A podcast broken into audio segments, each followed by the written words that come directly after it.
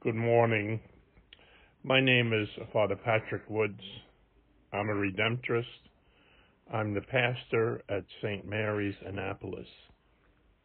Today is May 12th. Throughout these days of Easter, we have been hearing uh, readings in the first reading of the daily masses of the Acts of the Apostles. The Acts of the Apostles is the first book after the four Gospels in our New Testament. It's a book that I really uh, like to read and hear read uh, during the Easter season at other times because I like history. And it's very much telling the history of the early Catholic Church and it's from its very beginnings, from Pentecost and from the beginning of the preaching of Paul and the questions about, that arise between Peter and Paul and other disciples. It, it's just a fascinating story of God's grace in action and really the roots of our own church. A tradition has it that St. Luke, one of the gospel writers, may well have been the writer of the book of Acts of the Apostles.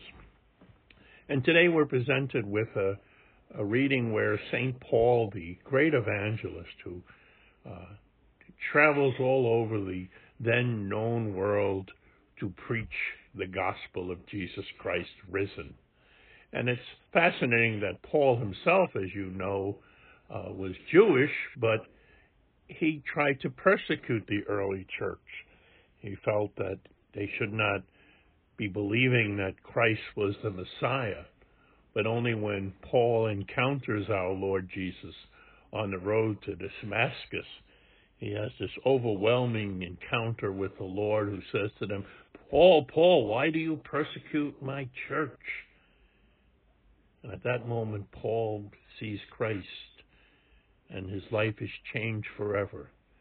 And the rest of his life is spent traveling all over the then known world, forming communities, writing letters and nurturing the communities, and preaching the gospel. And today we find him in Athens, Greece.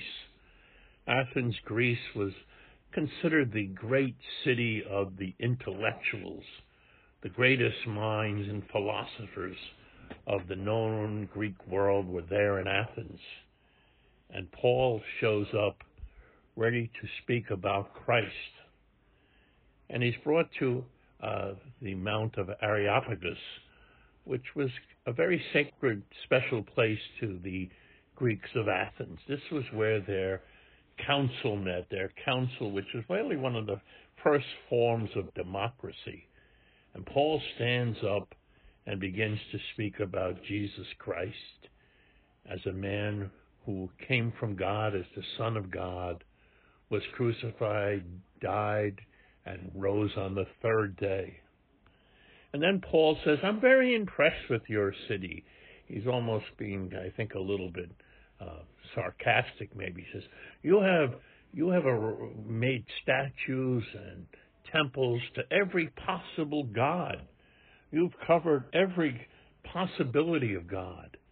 And the one that I was really surprised at is there's one to the God we don't know. And Paul takes that point and then twists it and says, Well, I'm going to tell you now about the God you do not know. The God you do not know is Jesus Christ.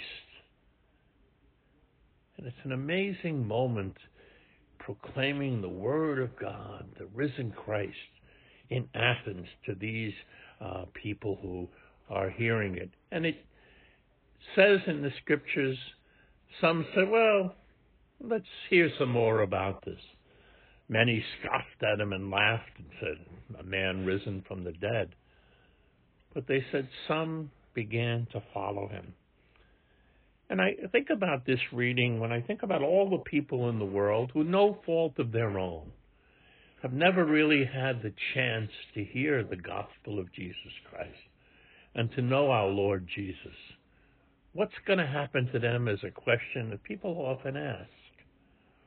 Well, I believe God will judge them and be very merciful to them because through no fault of their own, they really did not come to know him.